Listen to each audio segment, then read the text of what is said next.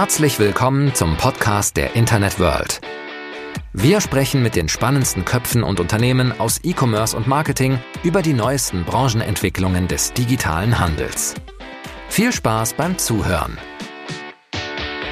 Hallo und herzlich willkommen zu einer neuen Folge Touchpoint. Mein Name ist Eileen Bonn und weil es umso spannender wird, je mehr Gesprächspartner dabei sind, habe ich heute nicht nur ein, sondern gleich zwei tolle Gäste. Erik Reintjes, Gründer von der Farbenfirma Miss Pompadour, wird uns gleich mal erzählen, warum er vor Jahren schon sein stationäres Fachgeschäft aufgegeben hat und komplett auf Online umgestellt hat und welche Rolle jetzt WhatsApp im Kundenservice bei Miss Pompadour spielt. Hallo Erik. Hi, vielen Dank für die Einladung. ja, und mein zweiter Gast ist Matthias Messenger Matze Mena. Ähm, er ist Experte für Chatbots und Messenger wie eben WhatsApp und beim Software-Spezialisten Messenger People. Hallo, Matthias. Hi, Aline. Danke für die Einladung. Ja, kommen wir direkt mal zu Miss Pompadour, Erik. Ich habe mich direkt gefragt, was es mit dem Namen auf sich hat. Der Name kommt aus der Historie. Also meine Mutter und meine Schwester hatten früher ein stationäres Geschäft in Regensburg, ein Geschäft für Einrichtungen und ein Café mit dabei. Und äh, Pompadour, diese Figur, diese historische Figur, war die Definition einer starken Frau und äh, deshalb ein guter Namensgeber für das Geschäft. Und ähm, als wir uns dann entschieden haben, das Ganze online zu bringen, haben wir sozusagen dieses Miss noch davor gehängt, bisschen internationaler, nicht ganz so französisch und auch einfach einprägsamer online. Mhm. Und äh, was hat dich denn auf die Idee gebracht, einen Farbenshop zu eröffnen? Bist du ein Heimwerker? nee, einfach Zufall. Also in diesem Geschäft äh, hatten wir alte Möbel, also meine Mutter und meine Schwester sind durch Europa gefahren, haben alte Möbel gekauft und haben die restauriert. Damals nannte sich das Ganze Shabby Chic. Und irgendwann haben die Kunden einfach mal gefragt, mit welchen Farben macht ihr das? Und ähm, dann haben die beiden sich überlegt, okay, wir verkaufen die Farben auch im Geschäft. Und ich bin dann auf die beiden zugekommen im Zuge meiner Bachelorarbeit und habe gefragt, ob wir das Geschäft nicht online bringen können, weil ich hatte so die Möglichkeit, Bachelorarbeit schreiben oder fiktives Unternehmen gründen. Und dann dachte ich mir, warum fiktiv, wenn man nicht gleich ein normales Unternehmen gründen kann?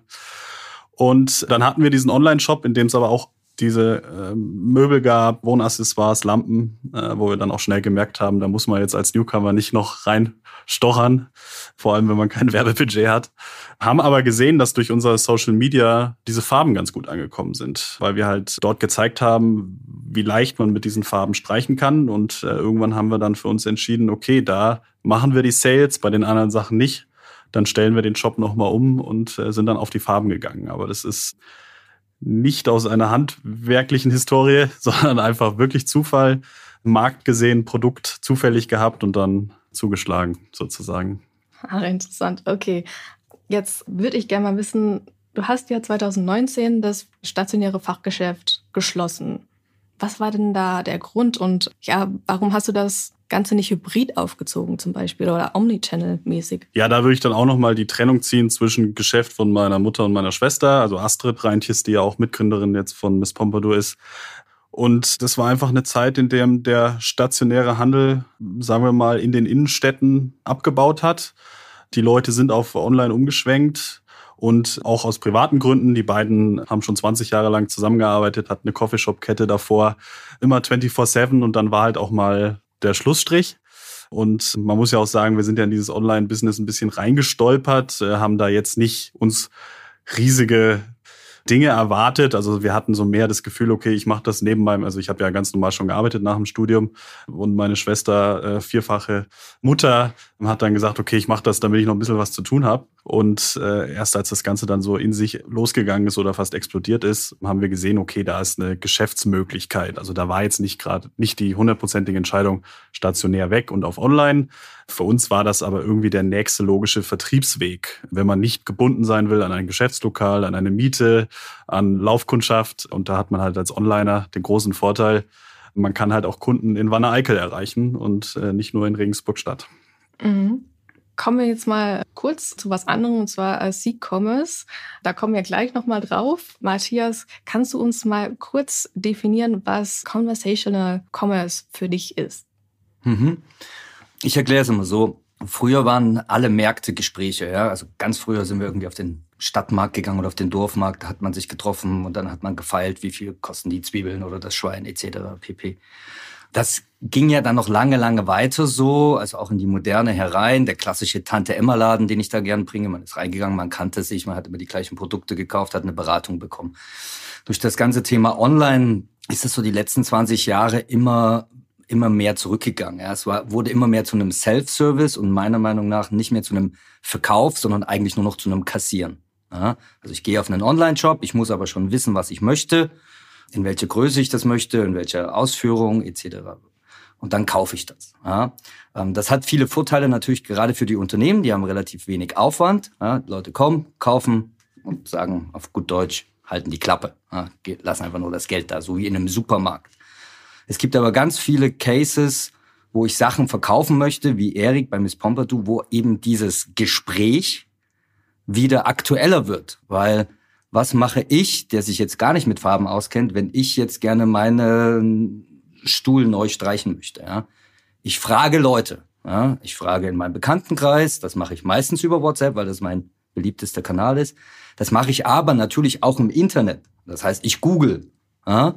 Und damit der Erik mit seinem Shop da immer präsent ist, muss er extrem viel Geld und Ressourcen investieren, damit die Leute in seinen Shop kommen und da seine Farben schaffen. Und ich habe noch keinen Online-Shop gesehen, der es schafft, auf seiner Seite eine Beratung zu bieten, nur als Text, die mich als Kunden jetzt wirklich vollumfänglich glücklich macht.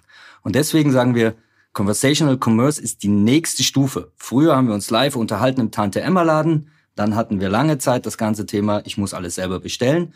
Conversational Commerce kombiniert das beide. Ich bin immer noch digital. Wenn ich weiß, was ich will, kann ich das einfach mit drei Klicks kaufen, Warenkorb, Kreditkarte fertig. Aber eben dieses, bevor ich kaufe, ich habe eine Frage, das ist Conversational Commerce und das sehen wir gerade im D2C-Bereich mit erklärungsbedürftigen Produkten, äh, mit teuren Produkten im B2B, sehen wir, da ist eine riesen Nachfrage da und wir sehen es ja auch an den KPIs, dass wenn ich ein Verkaufsgespräch digital führen kann, verkaufe ich schneller, verkaufe ich mehr und vor allen Dingen ich verkaufe öfters an den gleichen Kunden. Mhm. Ja, spannend. Du hast gesagt, gerade WhatsApp wäre kein Social-Media-Kanal. Was meinst du damit? Ja, ich, ich komme ja auch aus den Social Media. Ich war damals äh, für ein großes Medienhaus für Social Media verantwortlich und da haben wir natürlich äh, damals viel Facebook, Instagram, Snapchat bespielt. Große Kanäle, wo du mit Content super schnell punkten kannst und schnell eine Reichweite aufbauen kannst. Heute würde man TikTok sagen. WhatsApp und andere Messenger ticken einfach anders. Warum? WhatsApp hat keine eigene Reichweite. Ja, also wenn ich jetzt als Unternehmen mich entscheide, ich gehe auf WhatsApp, dann nützt mir das erstmal gar nichts, ja, weil dich findet ja keiner. Ja. Also das kann man dann eher schon mit der E-Mail vergleichen, wenn ich gerne einen E-Mail-Newsletter machen möchte. Und das reicht mir dann nicht, dass ich mir irgendwie einen E-Mail-Provider hole, sondern ich muss das Thema auch bewerben. Ja. Das ist so ein bisschen die Challenge, die viele haben. Erik hat das sehr gut gelöst. Auf der anderen Seite ist das natürlich auch das Schöne, weil dadurch habe ich auf der anderen Seite natürlich eine extrem hohe Kundenbindung ja, in den sozialen Medien muss ich mir entweder meine Reichweite immer wieder einkaufen oder ich muss halt immer wieder versuchen, den Algorithmus irgendwie so zu überlisten, dass ich da eine organische Reichweite habe. Und wie es damit steht, das wissen wir ja alle. Wenn ich den Kontakt einmal über den Messenger aufgebaut habe, bin ich in dem persönlichsten Umfeld, was es gibt. Ja? Weil der Erik mit Bis Pompertu ist halt bei mir zwischen meiner Frau, meiner Freundin, meinen Kindern, wo auch immer, stationiert. Und das ist der große Unterschied. Ich habe eine hundertprozentige Erreichbarkeit meiner Kunden, während ich beim Social Media halt alles algorithmusbasiert habe und halt die Sachen wieder neu einkaufen muss jederzeit. Das ist das Geschäftsmodell der großen Social Media Plattformen. Mhm. Erik, Matthias hatte ja gerade die Content-Strategie angesprochen und ich habe gesehen, auf mit Pompadour habt ihr sehr viel am Laufen. Da ist, da ist sehr, sehr, sehr viel passiert da. Ihr habt YouTube-Videos, einen Ratgeberblog, Newsletter, ein Magazin, eine App. Wie hat sich das Ganze entwickelt? Naja, aus dem Herzen raus sind wir Verkäufer. Und äh, irgendwie muss man ja schauen, wenn ich den Kunden nicht mehr persönlich ansprechen kann, weil er nicht bei mir in den Laden kommt und ihn von meinem Produkt überzeugen kann, dann muss ich ihn über die Kanäle überzeugen, die mir das Internet bietet. Jetzt gibt es leider nicht ganz so viele, aber man ist sehr abhängig von, von Einzelnen. Aber unser Produkt ist natürlich extremst beratungsintensiv und der Kunde muss einfach, oder man kann ja ganz klar sagen, eigentlich die Kundin, weil wir haben über 80 Prozent weibliche Kunden. Die Kundin muss eigentlich sehen, wie das Produkt funktioniert, denn sie kriegt von allen Seiten gesagt, das, was du dir damit vorstellst, dein Projekt funktioniert nicht. Ja, also der Berater im Baumarkt sagt, du kannst deine Küchenmöbel nicht streichen. Der Partner oder die Partnerin sagen, äh, du kannst deine Möbel nicht streichen und die Nachbarin und der Nachbar auch noch. Und wir machen halt ein Video oder eine Instagram-Story oder setzen Astrid von Insta Live oder andere Mitarbeiterinnen von uns und zeigen ihnen, es funktioniert. Ja, und das ist für uns essentiell, weil wir natürlich erstens jetzt durch die D2C-Strategie zeigen müssen, dass unser Produkt funktioniert und auf der anderen Seite natürlich noch nicht den Markentrust haben, wie jetzt ein Adidas oder ein Nike, die einen, einen Schuh rausbringen und ich mir dann nur im E-Commerce sozusagen den besten Ort suche, um das Produkt zu kaufen. Aber ich weiß, der Schuh passt mir, ich weiß, er gefällt mir, weil ich habe ihn schon auf allen Plattformen gesehen und vielleicht sogar schon im Geschäft angezogen. Ja? Und wir müssen halt dieses Vertrauen durch unseren Content schaffen. Und deshalb war von Anfang an klar, mit Beginn der Vorher-Nachher-Bilder und dann später natürlich auch mit, okay, ähm, jetzt muss man auf Bewegtbild gehen, weil es die Algorithmen halt lieben, dass wir da für uns eine vollendliche Strategie aufbauen müssen, um unser Produkt überhaupt an den Mann zu kriegen. War an die Frau, sagen wir es doch so. Genau. Jetzt habt ihr ja viele verschiedene Formate. Habt ihr da auf Kundenfeedback reagiert? Also haben da die Kundinnen und Kunden vielleicht gesagt, dass sie bestimmte Formate gerne hätten oder war das nur sozusagen auf die Algorithmen bezogen, die Strategie? Ähm, ja, schon auf die Algorithmen und auch auf das, was wir denken, was das, was das Beste ist. Also ich denke, dass äh, oder ich hoffe, dass es eines der großen Talente, die wir als Gründer dieses Unternehmens und auch unsere Mitarbeiter haben, ist, zu reagieren, was die Kunden in dem Moment eigentlich wissen möchten und was ihnen an Content gefällt. Also klar, man, man liest die Kommentare, wir haben natürlich eine Riesenflut an Interaktion, aber am Ende müssen wir ja doch schauen, dass wir unser Produkt so verkaufen, wie wir es für richtig erachten, weil nur dann ist es wie man so schön sagt, authentisch. Ja, weil wenn ich mich nur verbiege nach dem Kunden und nach dem, dem Content, der gerade, den gerade jeder macht, also das muss man sich, du hast TikTok vorhin erwähnt, da kann ich mir jedes, funktioniert von der Reichweite, aber jedes vierte Video ist halt gleich, weil da weiß man, okay, das ist gerade der Content, der funktioniert. Das ist eine Strategie, aber dann würden unsere Kundinnen, glaube ich, irgendwann sagen, ja, nee, die haben ihre Seele verloren. Ja, das ist bei uns essentiell, dass wir dieses Vertrauen, diese Kundenbindung, diese Freundschaft fast schon haben, auch im Massenmarkt. Ja, das darf man nicht unterschätzen. Also natürlich wissen wir nicht mehr jeden einzelnen Kunden. Das wäre wär, wär, wär crazy, auch für unseren Weg. Aber am Ende müsste trotzdem die Masse der Kundschaft für uns irgendwie nah an uns sein. Und wir müssen für uns erkennen, wie wir sie von unserem Produkt überzeugen können und dass sie auch in unserem Kosmos bleiben und uns vertrauen. Ja, das Vertrauen ist bei uns, obwohl es Farbe ist, sehr wichtig. Ja, kommen wir mal kurz auf eure Kundinnen zu sprechen. Was sind das für Kundengruppen bei euch? Ja, wie, wie schon gesagt, hauptsächlich weiblich. Dieses Thema äh, Home Decoration, Streichen, Wohnen wird einfach doch meistens von Frauen entschieden, kann man ganz klar so sagen. Und wie gesagt, viele, ich hoffe, ich trete nicht den meisten Männern zu nahe, aber viele Männer denken halt, sie haben das, das Handwerk für sich gepachtet, was aber äh, schade ist, weil wir eigentlich als Miss Pompadour, als Firma die Frauen supporten, dass sie sich trauen, diese Projekte zu machen. Ja, und ja, wir, wir sprechen von einer Altersgruppe ab, ab 20 bis, bis Open End. Wir haben auf der einen Seite natürlich die einen, die jetzt dieses DIY lieben, ja, die halt sagen, okay, ich, ich streiche dreimal im Jahr ein Möbelstück neu. Dann haben wir auch die Kundin, die am Zürichsee ihre, ihre Villa stehen hat und die Wände einmal streicht. Also es ist ganz, ganz unterschiedlich. Und was natürlich für uns sehr wichtig ist, sind einfach die Kundinnen und Kunden, die keine Maler kriegen aktuell. Ja? Also ja, wir wissen alle die, die, die Handwerksproblematik und wir zeigen den Leuten, mach's halt einfach selber. Ja, weil ich es selber kann, das ist ja unser, unser Slogan. Und da versuchen wir eigentlich jede Person irgendwie für uns zu gewinnen, die sagt, okay, ich nehme den Pinsel selber in die Hand, habe dann aber ein Produkt, was halt sofort funktioniert. Und weil wir glücklicherweise auch wirklich ein Produkt haben, was einfach aktuell auf dem deutschen Markt State of the Art ist. Da müssen wir uns nicht verstecken. Und genau, das ist deshalb fixieren wir uns jetzt nicht auf einzelne Kundengruppen, aber wir nehmen jeden mit, der Lust auf Streichen hat. Ja, also euer Sortiment ist ja auch sehr divers, sag ich mal. Also ihr habt viele Sachen. Kannst du kurz erklären, wie ihr eure Produkte entwickelt? Und ihr habt ja direkt jetzt ein neues Produkt. Darüber sprechen wir dann gleich noch. Gerne. Da wir ja aus der Beratung kommen und aus dem Verkauf, schauen wir, dass wir Produkte so entwickeln, dass die Produkte sich eigentlich schon selber beraten. Ja, also man sieht ja bei unserer, die, unsere Farbnamen, wir haben uns jetzt dagegen entschieden, wie andere Hersteller das machen, die Farbtöne für sich sprechen zu lassen. Also, weiß ich nicht, eine, eine, eine, einen fiktiven Namen zu erfinden, sondern haben einfach gesagt, okay, wenn wir Kundenberatung über WhatsApp machen oder wenn wir am Telefon mit unseren Kunden sprechen, wie erklären wir eigentlich einen Farbton? Weil wir ja immer dieses Problem haben, der Kunde kann den Farbton ja real nicht sehen, außer jetzt auf Bildern, ja, aber trotzdem. So, und da war es dann für uns so, dass ich habe ganz am Anfang auch noch ein Jahr lang voll in der Kundenberatung gearbeitet. Und wenn jemand gefragt hat, was ist denn Historical White für ein Farbton, dann habe ich gesagt, ja, das ist weiß mit so ein bisschen Charakter. Ja, der hat halt so einen gelb Graustich, also es ist kein normales Weiß, kein Weiß-Weiß, sondern hat so ein bisschen Charakter. So, dann haben wir gesagt, okay, wenn wir jetzt bei unserer Eigenmarke die Produkte benennen, wie machen wir das? Und da haben dann gesagt, okay, dann nennen wir halt den Farbton Weiß mit Charakter. Weiß mit Weiß, Schwarz mit Schiefer. Dann habe ich sozusagen immer im Kopf, wie der Farbton eigentlich aussieht. Und dann ist es bei uns wichtig, dass die Kundinnen die Dose aufmachen, streichen und fertig sind. Ja, wir, wir können keine Produkte gebrauchen, wo wir erst Haftgründe brauchen, 2K-Lacke, also das bedeutet, dass man unterschiedliche Produkte zusammenmischen muss, ja, womit jetzt die wirklichen Profis arbeiten, sondern unsere Kundin möchte ja eigentlich so wenig Aufwand wie möglich. Das heißt, Dose auf, Wand höchstens zweimal streichen es darf keinen Geruch haben, es muss sofort super ausschauen, es muss eigentlich nach zwei, drei Stunden trocken sein, weil dann kommen die Haustiere und die Kinder wieder ins Zimmer. Und am besten möchte ich in der gleichen Nacht noch im selben Raum schlafen, also keine Giftstoffe, VOC-frei.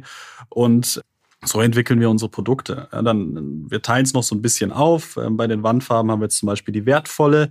Das ist einfach was Nachhaltigkeit angeht, das beste Produkt in, äh, in Europa aktuell auf dem Markt. Wir sprechen da immer noch von der Nachhaltigkeit von 65 Prozent. Also wenn irgendein Hersteller sagt, äh, mein Produkt ist 100 Prozent nachhaltig, das ist einfach nicht richtig. Da sind wir lieber transparent, aber wir tun alles, was halt gerade in diesem Bereich möglich ist und äh, hoffen, dass das jetzt noch sich schnell weiterentwickelt. Und dann haben wir zum Beispiel die nützliche, was jetzt eine Wandfarbe ist, die vielleicht nicht so nachhaltig ist, aber die ich ohne Probleme abwaschen kann. Ja, also wenn, wenn mein Kind mit Schokohänden an der Wand rumbatschelt oder der Hund sich nach dem Gassi gehen schüttelt, nehme ich halt einen Lappen, Scheuer, die Farbe hält und so versuchen wir Produkte zu schaffen, die nicht nur den Farbton zeigen, sondern die auch Mehrwert bieten. Und das ist uns ganz wichtig. Mhm. Ich habe auf eurer Website gesehen, dass ihr jetzt Farbe mit Kreide anbietet. Was steckt denn da dahinter? Ja, Chalk Paint ist ja eigentlich so ein Fachgebiet der Engländer, kann man fast sagen. Also äh, ich denke, viele kennen ja auch Marken wie Farrow Ball. Und die Kreide, das ist eigentlich ein Füllmaterial, das der Farbe eine gewisse Samtigkeit gibt. Also die Farbe wirkt matter. Also wir sitzen ja auch in einem Raum, der im schönen Blau gestrichen ist und ist ja auch ein matter Farbton. Und das gibt einfach jetzt bei unserer neuen Kollektion Little Pomp, die wir jetzt gestartet haben, also Farbe fürs Kinderzimmer, gibt einfach einen sehr beruhigenden Ton. Es ist nicht grell, es reflektiert nicht stark. Das heißt, wenn Babys in dem Zimmer schlafen, sind die Wände einfach ein bisschen ruhiger, kann man so sagen. Und da ist Kreide einfach ein sehr gutes Füllmaterial, welches dieser Farbe diesen Ton gibt oder diese Spezialität. Mhm.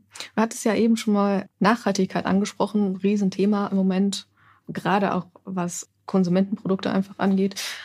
Du hast gesagt, die sind pflanzenbasiert und nachhaltig. Ich habe mich ja da gefragt, wo ihr eure Rohstoffe herbezieht und wie die kontrolliert werden.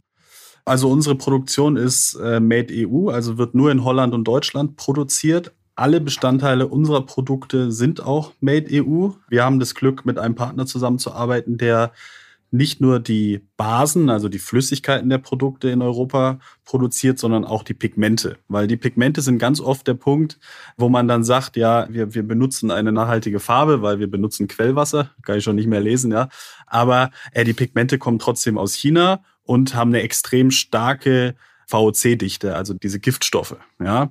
Und äh, wir haben das Glück, einen Hersteller zu haben, ist ein 120 Jahre altes Familienunternehmen, die da einfach diese Produkte nach B Corp Standard produzieren. Also dieser Produzent hat B Corp, das ist aktuell das Nachhaltigste, was ein Unternehmen machen kann. Das bedeutet, dass die Produktion und die Firma alle drei Monate wieder runtergestuft wird auf nicht mehr B Corp. Also B Corp wäre zum Beispiel 100 Punkte. Nach drei Monaten sacken sie wieder auf 70 ab und müssen die nächsten 100 wieder erreichen. Ja, mhm. Das heißt, die Firma muss sich die ganze Zeit weiterentwickeln. Und da profitieren wir sehr stark. Dieses pflanzenbasiert bedeutet, dass zum Beispiel aus der Olivenölproduktion Da werden die Oliven ja ausgepresst und dann bleibt so eine mehlartige Masse zurück. Und diese wird dann in die Farbe als, als Füllstoff gegeben. Das heißt, im Endeffekt, wenn die, kann man es ganz klar sagen, wenn die Farbe verstrichen wird, von Abfüllung bis Verkauf, bis der Kunde sie hat, da geht ja manchmal ein halbes Jahr vorbei. In der Zeit ist eigentlich dieser Rohstoff schon wieder nachgewachsen. So. Und das sind die Punkte, wo wir sagen, das ist halt gerade technisch nachhaltig möglich. Wir sprechen immer noch vom Chemieprodukt. Wir sprechen immer noch vom Produkt, was durch Europa gefahren werden muss.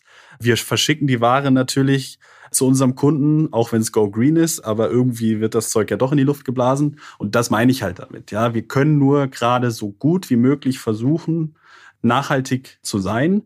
Uns muss aber auch klar sein, wenn wo wir jetzt auch mit, mit arbeiten, gerade wenn diese Regeln sich so weiterentwickeln, so hoffentlich, dass wir vielleicht in sieben Jahren auch Farbprodukte haben, die so wie sie heute funktionieren, gar nicht mehr funktionieren. Ja, weil natürlich bestimmte Inhaltsstoffe einfach nur so produziert werden können, wie sie gerade produziert werden. Deshalb ist es super spannend und wir müssen da eigentlich jetzt schon planen für die nächsten drei, vier, fünf Jahre, dass wir da noch gute Farben auf den Markt bringen. Deshalb ja, Greenwashing ist in unserer Branche gerade extremst verbreitet und deshalb sind wir da auch in unserer Kommunikation passiver und schauen, dass wir ehrlich sind. Und äh, die Kunden danken uns das. Und ich hoffe, dass auch andere da jetzt nachziehen und halt sagen, okay, wir, wir produzieren ein Chemieprodukt und halt nicht Luft und Liebe. Ja, es ist halt einfach so. Mhm. Ihr habt ganz viele Kontaktkanäle auch zu euren Kundinnen und Kunden. Da kommen wir gleich nochmal drauf. Ich würde jetzt gern von Matthias mal erfahren, wie WhatsApp sich von anderen Kanälen unterscheidet und ja, was die Vor- und Nachteile von WhatsApp sind. Ja, kann ich gerne machen. Ist, glaube ich, auch auf der Hand. Das Schöne an WhatsApp ist, auch bei unseren Kunden, wir müssen das jetzt nicht mehr groß erklären. Ja? Wir haben Statistiken, dass wir sehen, 90 Prozent der deutschen Smartphones sind mit einem WhatsApp ausgestattet. Also die Kommunikation über WhatsApp ist relativ leicht zu erklären und auch die Vorteile, ja, warum nutzt du, warum nutzt Erik, warum nutze ich privat die WhatsApp-Kommunikation, liegen auf der Hand. Wenn wir es jetzt mal mit den traditionelleren Kontaktkanälen vergleichen, da gibt es ja, im Prinzip zwei, Telefon und E-Mail, habe ich halt beim Telefon gerade als Unternehmen die Herausforderung, dass es halt super live ist. Ja, also ich muss halt super live reagieren. Ich muss Spitzen abfedern, indem ich mehr Leute ins Callcenter setze. Wenn weniger los ist, muss ich weniger reinsetzen und diese Leute müssen halt so geschult sein, zum Beispiel, dass sie sofort eine richtige Antwort geben können. Ja, wir kennen das ganze Thema Warteschleife. Wer gerne mal mit der Lufthansa fliegt oder so, kennt das oder bei einer Behörde anruft. Das habe ich natürlich nicht in, in einem WhatsApp-Kanal. Ja, in einem WhatsApp-Kanal sprechen wir immer von einer asynchronen Kommunikation. Das heißt, der Kunde kann nachts um drei aufwachen und sich überlegen, Mensch, wie streiche ich denn meine Möbel? Dann kann er um drei Uhr an Miss Pompadour eine, eine WhatsApp schicken und am nächsten Morgen, wenn halt der Customer Service oder die Beratung bei Miss Pompadour aufgeht, neun, kriegt er eine Antwort. Und das ist dann auch okay. Aber um neun ist dann vielleicht der Kunde gerade dabei, seine Kinder in die Schule zu bringen. Hat er keine, keine Zeit, kann er die um elf lesen, wenn er Zeit hat, wenn er wieder zu Hause ist, kann um zwölf antworten. Und so sprechen wir von einer asynchronen Kommunikation, die hier für beide Seiten einfach viel entspannter ist, weil es einfach die Zeitzonen mehr, mehr reflektiert. Auf der anderen Seite, Telefon ist natürlich auch ein Audiomedium. Das heißt, gerade das ganze Thema Bilder verschicken, Videos verschicken, Sprachnachrichten verschicken, habe ich ein Problem mit Telefonen. Genauso, das ist sowas, was, was mir öfters mal aufstößt. Das ganze Thema Dokumentation. Ja, wenn ich mit einer Fluglinie gesprochen habe oder mit meinem Versicherungsvertreter, weiß ich meistens eine halbe Stunde später schon gar nicht mehr, was wir besprochen haben und ein halbes Jahr später erst recht nicht. In WhatsApp habe ich diese Kommunikation immer, immer, immer bei mir. Solange wie ich mein Smartphone habe oder meine WhatsApp-Account, kann ich immer wieder nachlesen, ach, was habe ich denn damals besprochen? Also dieses ganze Thema Dokumentation. Jetzt könnte man ja sagen, auf der anderen Seite, Mensch, ja, es gibt ja aber auch E-Mail, ja, beliebter Kanal, da habe ich auch eine asynchrone Kommunikation, da kann ich auch Bilder etc. schicken. Stimmt alles. Der Fakt ist einfach, ähm, das Thema E-Mail geht halt immer mehr zurück. Also es gibt immer weniger Leute, die wirklich noch über E-Mail kommunizieren. Ja, jeder hat, glaube ich, eine E-Mail-Adresse, brauche, um hier und da sich in einen Online-Shop einzuloggen. Aber es ist halt nicht mehr diese nahe Kommunikation, die Erik auch schon beschrieben hat. Ja, also, weiß nicht, wie oft schreibst du mit deinen Freunden noch E-Mails? Hey, gehen wir heute Abend ins Kino oder fahren wir am Wochenende zum Skifahren? Das machst du nicht über E-Mail. Ja? Das heißt, Unternehmen, die gerne diesen nahen Kontakt haben wollen, nutzen hier halt, wie gesagt, den beliebtesten Messenger und das ist in Deutschland nun mal das Thema WhatsApp. Dazu kommen natürlich eine ganze Menge technische Vorteile, die du über WhatsApp hast. Multimedia habe ich schon angesprochen, das ganze Thema Automatisierung ist ein weiteres. Ich kann weder Telefon noch E-Mail wirklich automatisieren. Im Messenger bieten wir natürlich über Chatbots vielfältigste Möglichkeiten von einer ganz einfachen Automatisierung, 1, 2, 3 FAQs, bis hin zu wirklich tief integrierten Chatbots, die 80 Prozent der Fragen abfedern. Ja, ähm, das kommt dazu. Das ganze Thema Re-Engagement ist ein extrem spannendes Thema, gerade im Direct-to-Consumer. Ich kaufe den Kunden irgendwo ein, über Google, über Facebook. Ich habe ihn dann irgendwann auf meinem Online-Shop, er kauft auch. Aber wie schaffe ich es ihn eigentlich das zweite, dritte, vierte Mal zum Kaufen zu bewegen? Weil erst dann werden sich ja höchstwahrscheinlich die Customer Acquisition Kosten äh, aus der Werbung refinanzieren. Und natürlich, wenn ich ihm dann einen Monat später wieder eine WhatsApp schicke und sage, hey Matze, ich weiß, du magst rosa Wände. Und heute haben wir ein ganz besonderes Rosa, das Schweinchenrosa für dich für 20 Prozent, ja, dann ist die Wahrscheinlichkeit, dass er wieder kauft, viel höher. Ja. Ein E-Mail habe ich das nicht, weil E-Mail-Newsletterraten kennen wir. Telefon anrufen macht heutzutage keiner mehr. Also ist für mich gerade das Thema Re-Engagement im Direct-to-Consumer eigentlich das bestimmende Thema ja, warum, die, warum der Kanal so gut funktioniert. Erik, willst du noch was ergänzen? Aus deiner praktischen Sicht? Ja, also ich glaube nochmal dieser, dieser Punkt, dass man halt einfach als Firma am persönlichsten Ort eines Menschen aktuell ist. Und das ist halt in der Kommunikation zwischen den Freunden, Freundinnen, Familie, Mutter, Vater. Das heißt, wenn die Kunden oder Kundinnen einen erstmal schon mal so nah an einen ranlassen, dann ist auch, wenn man es klug anstellt, der Sale nicht mehr weit. Ja, also es ist auch Verantwortung. Ja, also ich sehe natürlich auch manchmal schon äh, Leute aus unserer Branche, die dieses Thema jetzt sehr stark wieder so nutzen, wie man irgendwann mit dem Newsletter-Marketing auch angefangen hat. Ja. Spam, Spam, schicken, schicken, schicken. Und das mag sein, dass die Zahlen Ihnen vielleicht recht geben. Ich persönlich möchte lieber, dass, dass äh, unsere Kundin sich im Dreivierteljahr denkt, wenn sie wieder ein neues Projekt hat, ach, die waren so nett und höflich und wir haben äh, gut miteinander geschrieben und dann schauen sie sich das Gespräch an, lesen sich das nochmal durch, schauen vielleicht auch, muss ich überhaupt nochmal nachfragen oder ist die Erklärung auch schon damals gemacht worden? Also wir sehen es einfach wirklich als persönliche Beratung. Also wir bringen die persönliche Beratung in den E-Commerce was ja der E-Commerce eigentlich die letzten fast schon Jahrzehnte verloren hat. Mhm. Ja, genau. Also es gibt ja viele Kanäle, die ihr auch bespielt. Also ich habe auch gesehen, äh, Pinterest, Facebook, Instagram und so weiter. Was läuft denn am besten und kannst du dir das erklären? Das kommt einfach auf die Kundengruppen noch an. Also man muss ganz klar sagen, wir sind ja kein Unternehmen, was jetzt äh, versucht, die Gen Z anzusprechen oder vielleicht nur Millennials anzusprechen, sondern wir haben ganz klar unsere Kundinnen auf Facebook, die dann auch mit dem Facebook Messenger kommunizieren. Genauso wie unsere Facebook-Gruppe, die immer noch schön stetig wächst. Dann haben wir natürlich ganz klassisch die Frau zwischen, äh, ich würde mal sagen, 25, 45, die uns über Instagram anschreibt. Auch da, wenn wir natürlich, äh, wie jetzt diese Woche, sehr viele Influencer-Kooperationen laufen haben, dann gehen da die meisten Nachrichten rein. Dann müssen wir natürlich schauen, dass da alle Kommentare beantwortet werden, dass da im Messenger alles beantwortet wird. Dann haben wir die Leute, die sich wirklich Gedanken um, oder längere Gedanken um ein Projekt machen. Das sehe ich jetzt mal die WhatsApp-Anschreiber aktuell, also die Bilder mit uns hin und her schicken, die auch ein bisschen erzählen wollen. Ja, ich weiß nicht, Kind, Kind zieht, das ist das Beispiel, was ich immer nehme. Kind zieht aus, Zimmer ist frei, jetzt mache ich es mir selber da drin schön. Aber das erzähle ich natürlich auch. Und auch Kundinnen, die sich im Online-Shop nicht gern bewegen wollen. Das heißt, wir legen in der Beratung den Warenkorb schon für die Kundin fest, schicken den Link, sie müssen nur noch draufklicken und bezahlen. Das sind so die Kundinnen, die jetzt nicht dieses, ich lege mir alles selber in den Warenkorb wollen, sondern äh, wirklich die volle, komplette Beratung.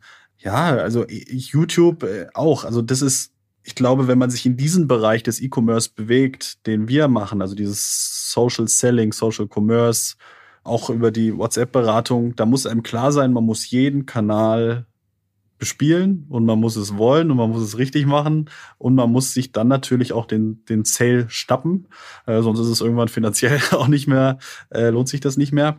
Aber ich würde sagen, für unser Produkt oder über, im Allgemeinen Produkte, die jetzt mit DIY zu tun haben, die mit, weiß ich nicht, man kann ja genauso äh, Kochgerät nehmen, ja. Also da, wo auch tausend Fragen aufkommen, äh, da ist es super. Ja. Weil nämlich gegen den, den schnellen Sale bei Amazon kommen wir ja eh nicht an. Ja, also wer, wer, da, da gibt's dann vielleicht drei, vier Shops in Deutschland, die schaffen das, aber eigentlich auch nur im Fashion-Bereich. Das heißt, wir müssen uns den Kunden schnappen, der keinen Bock auf Amazon hat. Äh, was nicht heißt, dass wir nicht unser Produkt auch auf Amazon verkaufen. Ja, das da haben wir jetzt mit angefangen. Aber das sind auch Kunden, da wissen wir, die, von denen werden wir nie was hören. Auch okay. Aber der Großteil, den müssen wir über alle Kanäle uns schnappen und wir müssen auch alle Kanäle nehmen, weil überall kann unsere Kundin sein.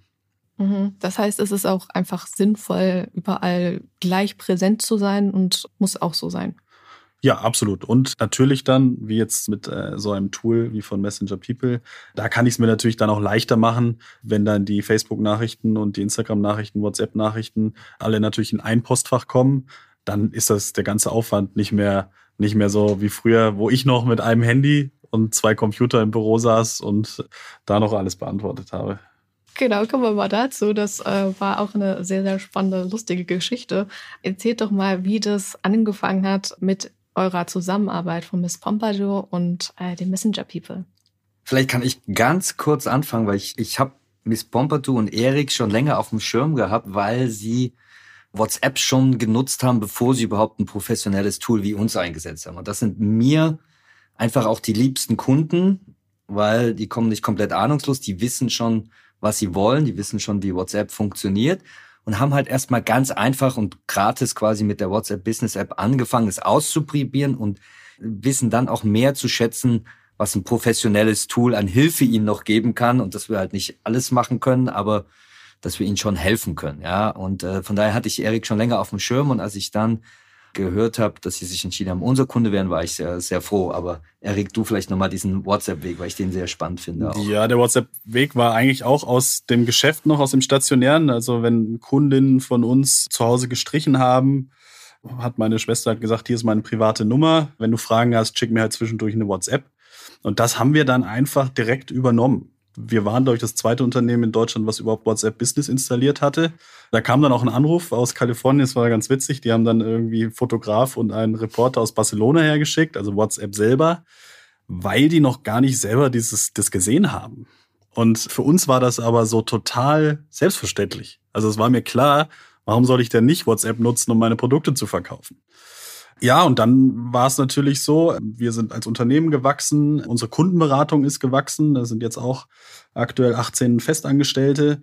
Und wir saßen halt mit einem Handy da und wenn meine Kundenberaterin in München damit arbeitet, musste ich mich ausloggen. Sie hat sich dann an dem Handy eingeloggt. Dann musste man, glaube ich, damals noch einen Code schicken.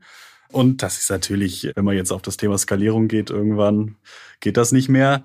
Ja, und äh, blöd gesagt, Google, WhatsApp-Möglichkeit gegoogelt oder WhatsApp-API äh, gegoogelt. Und ich glaube, da war die API auch gerade erst frisch freigeschaltet. Also es gab auch, ich glaube, glaub, neben euch gab es auch in Deutschland zumindest nicht wirklich einen anderen Anbieter. Ja, aber so hat sich das entwickelt. Und dann, da waren wir dann sehr froh, dass einfach unterschiedlichste Mitarbeiter gleichzeitig dran arbeiten können. Und hat uns das Leben in der Kundenberatung schon sehr erleichtert. Ja. Ja, kommen wir mal nochmal zu Vor- und Nachteilen im C-Commerce. Was siehst du für Vor- und Nachteile? Fangen wir mit den Nachteilen vielleicht kurz an. Zeit, ja, also es ist Zeit. Äh, wie gesagt, 18 Mitarbeiter, die, die Montag bis Samstag von 9 bis 9 beraten. Und das muss man als Unternehmen wollen, muss man sich auch leisten wollen. Und natürlich kann man auch ganz ehrlich sagen, dadurch, dass man bei WhatsApp so nah ist am Kunden, haben die Leute natürlich einen gewissen Anspruch ja, du, das ist richtig, du hast gesagt, man kann abends schreiben, aber dann sollte um neun Uhr morgens die Antwort auch schon da sein. Ja, also ist halt, klar, sie lesen es nicht sofort, aber es gibt auch Kundinnen und Kunden, die natürlich sagen, ja, warum warte ich denn jetzt drei Stunden auf eine Nachricht? Aber dass wir an so einem Samstag, äh, Sonntag drei bis 500 Konversationen starten, das muss auch abgearbeitet werden. Ja, und äh, so eine Farbberatung ist auch nicht, eine Dose, hier ist der Link, ciao, sondern manchmal schreiben wir auch drei, vier Stunden mit dem Kunden und manchmal auch drei, vier Tage mit dem Kunden und äh, manchmal auch eine Woche oder zwei. Ja, also es ist, darf man nicht unterschätzen. Das würde ich jetzt vielleicht, ja, Nachteil kriegen zu krass, aber das muss einem klar sein. So, und das muss man wollen. Ja, und der Vorteil, ich denke, wir haben schon das meiste gesagt. Also direkt am Kunden, hohe Conversion Rate, vor allem wenn man ihm eigentlich das Produkt noch selber in den Warenkorb legt und es ihm wirklich verkauft, geringe Retourenquote. Also wir haben ja eine Retourenquote von unter bis einem Prozent, was im E-Commerce, glaube ich, sehr unique ist, weil wir die Kunden halt so stark beraten, dass sie einfach kein falsches Produkt kaufen. Ja, und selbst wenn sie danach noch das Problem haben mit dem Produkt, können wir im Nachhinein nochmal sagen, vielleicht hast du ja das und das falsch gemacht. Und dann ist er glücklich und das sieht man, glaube ich, auch unseren Bewertungen bei immer 4,95, ja, schon seit drei Jahren. Also das heißt, das ist der Riesenvorteil.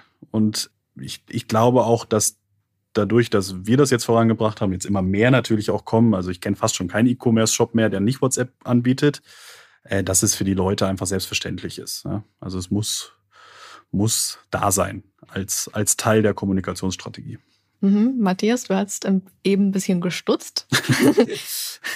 ja, das wäre ein Segen. Also ich glaube wirklich, dass viele E-Commercers noch nicht begriffen haben. Also die, die ich natürlich in meinem Umkreis sehe. Die, die, du, die sind meistens innovativ und schnell. Ja, ja, ja, genau. Ich glaube aber auch, dass wir da hinkommen. Ich bin ja mittlerweile bei Messenger People global verantwortlich und wenn ich sehe, was in Asien los ist, aber auch was in ja. Indien los ist, was in Brasilien los ist. Ich war jetzt in, in Brasilien eine Woche wenn du da durch die Straßen läufst, da siehst du an jedem Laden draußen dran, siehst du die WhatsApp-Nummer. Ja, die WhatsApp-Nummer ist größer als der, der, der Name des Ladens. Da gibt's keine, keine URL mehr, keine Download die App, sondern die Leute nutzen halt den Kanal, den alle nutzen, WhatsApp. Und ich glaube, das ist meine steile These, dass in fünf Jahren jedes Unternehmen, was sich neu gründet, braucht drei Kommunikationskanäle, Telefon, das gehört dazu, E-Mail gehört dazu, aber das gehört auch zu WhatsApp dazu. Ja? Und wie gesagt, gerade in den Emerging Markets, wo du halt eine hohe Produktivität auch brauchst, ja, weil du viel mehr Volumen natürlich auch an WhatsApp-Nachrichten hast,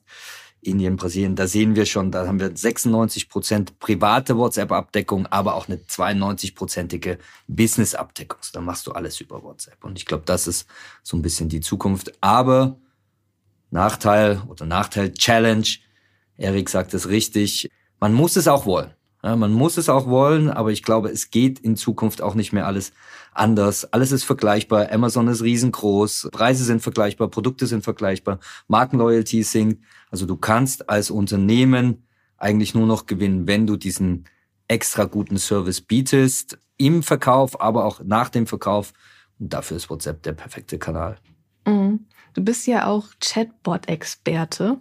Da habe ich mich gefragt, wie dieses Verhältnis von Chatbots und Messengern ist und wie die Signifikanz, also wie stark Chatbots eingesetzt werden.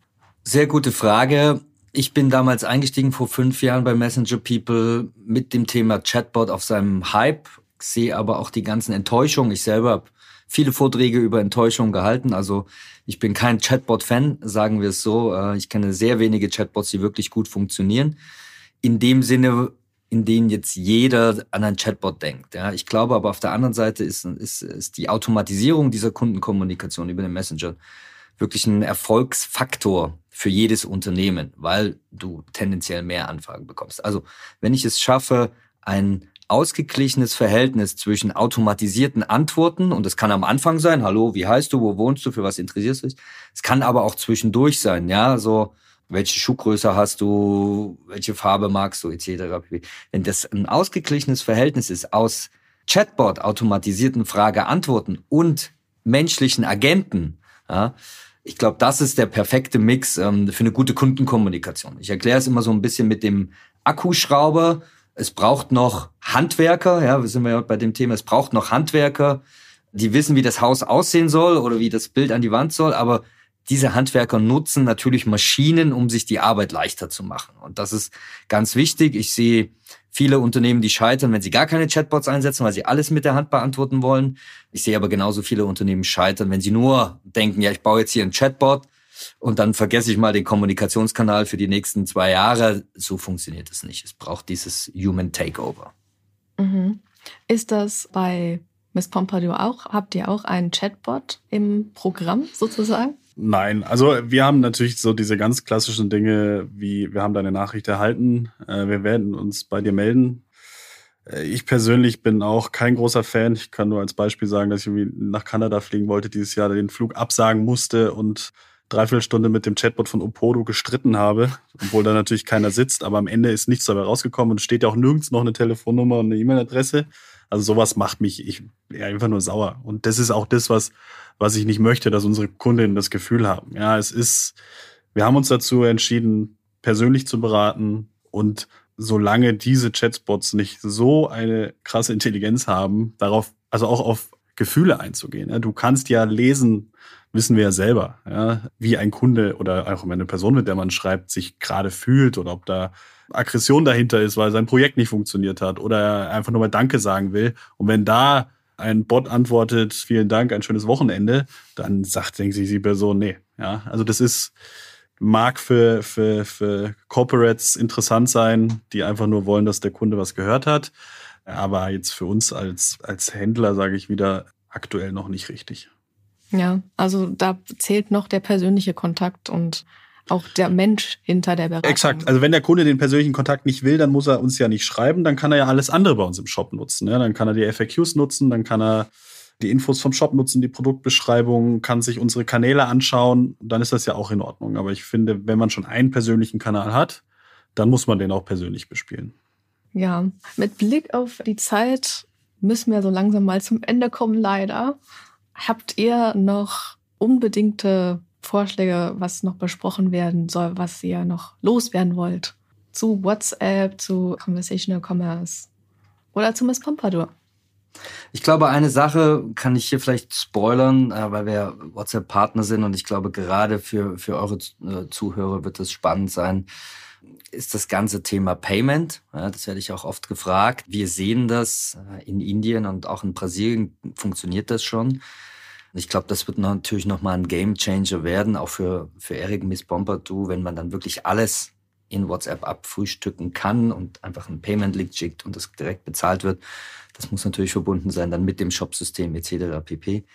Aber hier so ein bisschen, bisschen Sneak Preview. Ähm, wir wissen, dass wir dieses Jahr noch mit WhatsApp Payment auch in Europa rechnen können. Technisch ist das alles fertig. WhatsApp ist da bereit. Das liegt noch an ein paar Regularien, wie das halt immer in Europa so ist, dass die Banken das jetzt nicht so toll finden. Aber ich glaube, spätestens wenn das Thema Payment kommt, dann haben wir nochmal einen ganz anderen Gamechanger in diesem Thema Conversational Commerce. Ja, vielen Dank, Matthias. Das war schon mal noch eine spannende Zusatzinfo. Ja, damit haben wir es auch schon wieder geschafft für heute. Ich bedanke mich sehr bei euch für eure Zeit, für eure Insights. Danke, Erik, dass du hier warst. Hat mich gefreut, vielen Dank.